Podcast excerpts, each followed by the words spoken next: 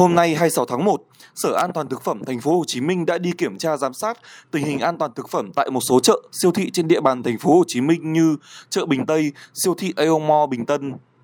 Trước đó vào đêm 25 tháng 1, Phó Chủ tịch Ủy ban nhân dân thành phố Hồ Chí Minh Nguyễn Văn Dũng cũng đã dẫn đầu đoàn kiểm tra làm việc tại các chợ đầu mối Hóc Môn và chợ đầu mối Bình Điền. Đoàn công tác đã chỉ đạo các đơn vị về vấn đề quản lý an toàn thực phẩm, quản lý nguồn gốc hàng hóa, đảm bảo an ninh trật tự, bình ổn giá dịp Tết.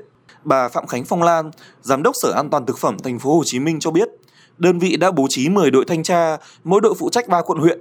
Riêng chợ đầu mối Bình Điền và Hóc Môn, mỗi chợ có một đội thanh tra trực 24 trên 24, kiểm tra đột xuất hoặc thường xuyên các sạp hàng, lấy mẫu kiểm nghiệm. Trong năm 2023, đội 10 thuộc Sở An toàn thực phẩm thành phố Hồ Chí Minh đã phối hợp với ban quản lý chợ đầu mối Bình Điền lấy 920 mẫu để kiểm tra chỉ tiêu hóa chất kháng sinh cấm, thuốc bảo vệ thực vật. Tương tự, tại chợ đầu mối nông sản thực phẩm Hóc Môn, đội 9 đã phối hợp với ban quản lý chợ kiểm tra 489 mẫu trên 1002 chỉ tiêu kiểm nghiệm.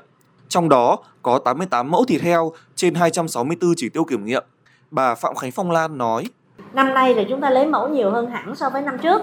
Kết quả tất cả các cái mẫu đều âm tính, có nghĩa là đều đạt hết á, chưa phát hiện ra chất cấm. Thực ra không ai có thể kiểm tất cả các mặt hàng được. Chúng ta sẽ chỉ lấy trên xác suất, trên cái nguy cơ mà thôi. Thế thì hiện nay là đó lấy trên xác suất thì chúng ta nhận thấy là 100% mẫu đạt. Đây cũng là một cái rất là đáng khích lệ. Nó cũng đáng mừng, nhưng mà theo tôi chúng ta không nên chủ quan.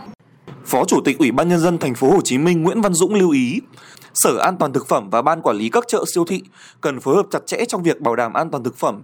Lãnh đạo các địa phương cần tăng cường liên kết với các đơn vị, đẩy mạnh kiểm tra xử lý nghiêm các trường hợp vi phạm, đặc biệt là với những điểm bán hàng tự phát xung quanh các chợ đầu mối nhằm đảm bảo vệ sinh môi trường và an toàn thực phẩm.